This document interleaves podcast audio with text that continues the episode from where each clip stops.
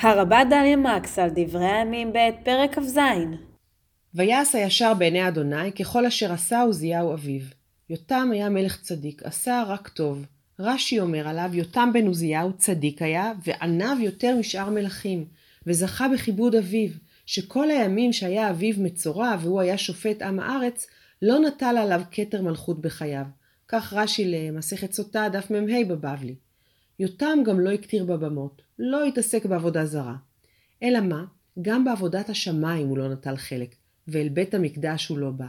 זו בעצם ההסתייגות היחידה של התנ"ך ממנו. רק לא בא אל היכל אדוני. אבל האם זה מפליא?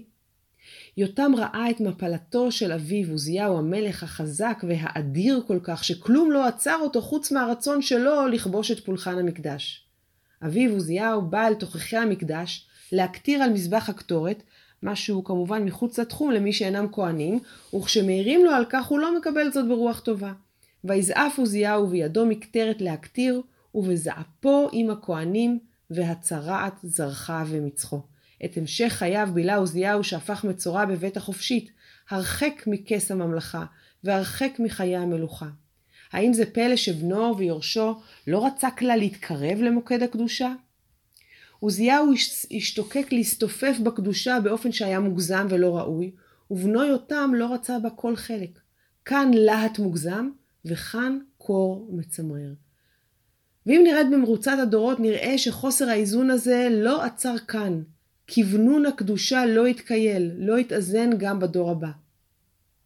בנו של יותם, המלך הישר הזה, המלך אחז, שגה אף הוא בפולחן. לא כעוזיהו שרצה בעבודת האל, ולא כיותם שהתרחק ממנה, אלא עבודה זרה ממש. וילך בדרכי מלכי ישראל, וגם מסכות עשה לבעלים. ולא רק זאת, אלא גם הקטיר בגיא ונינום, ויבער את בניו באש. איזו החמצה של עבודת האל. האם זה מה שמבקש הקדוש ברוך הוא? הקרבת ילדים? הבערת בנים, העברת בנים באש? אם סבו של אחז, המלך עוזיהו, התקרב יותר מדי לפולחן, ואביו יותם התרחק מכל פולחן, כאן יש שוב כניסה לפולחן, אבל למקום מפלצתי ממש. רק בנו של אחז, נכדו של יותם, מצליח למצוא את המיקוד הנכון בין הלהט האמוני שאינו במקומו, ובין ההתרחקות הגמורה, ובין עבודה שאינה ראויה. רק חזקיהו מוצא את האיזון הנכון.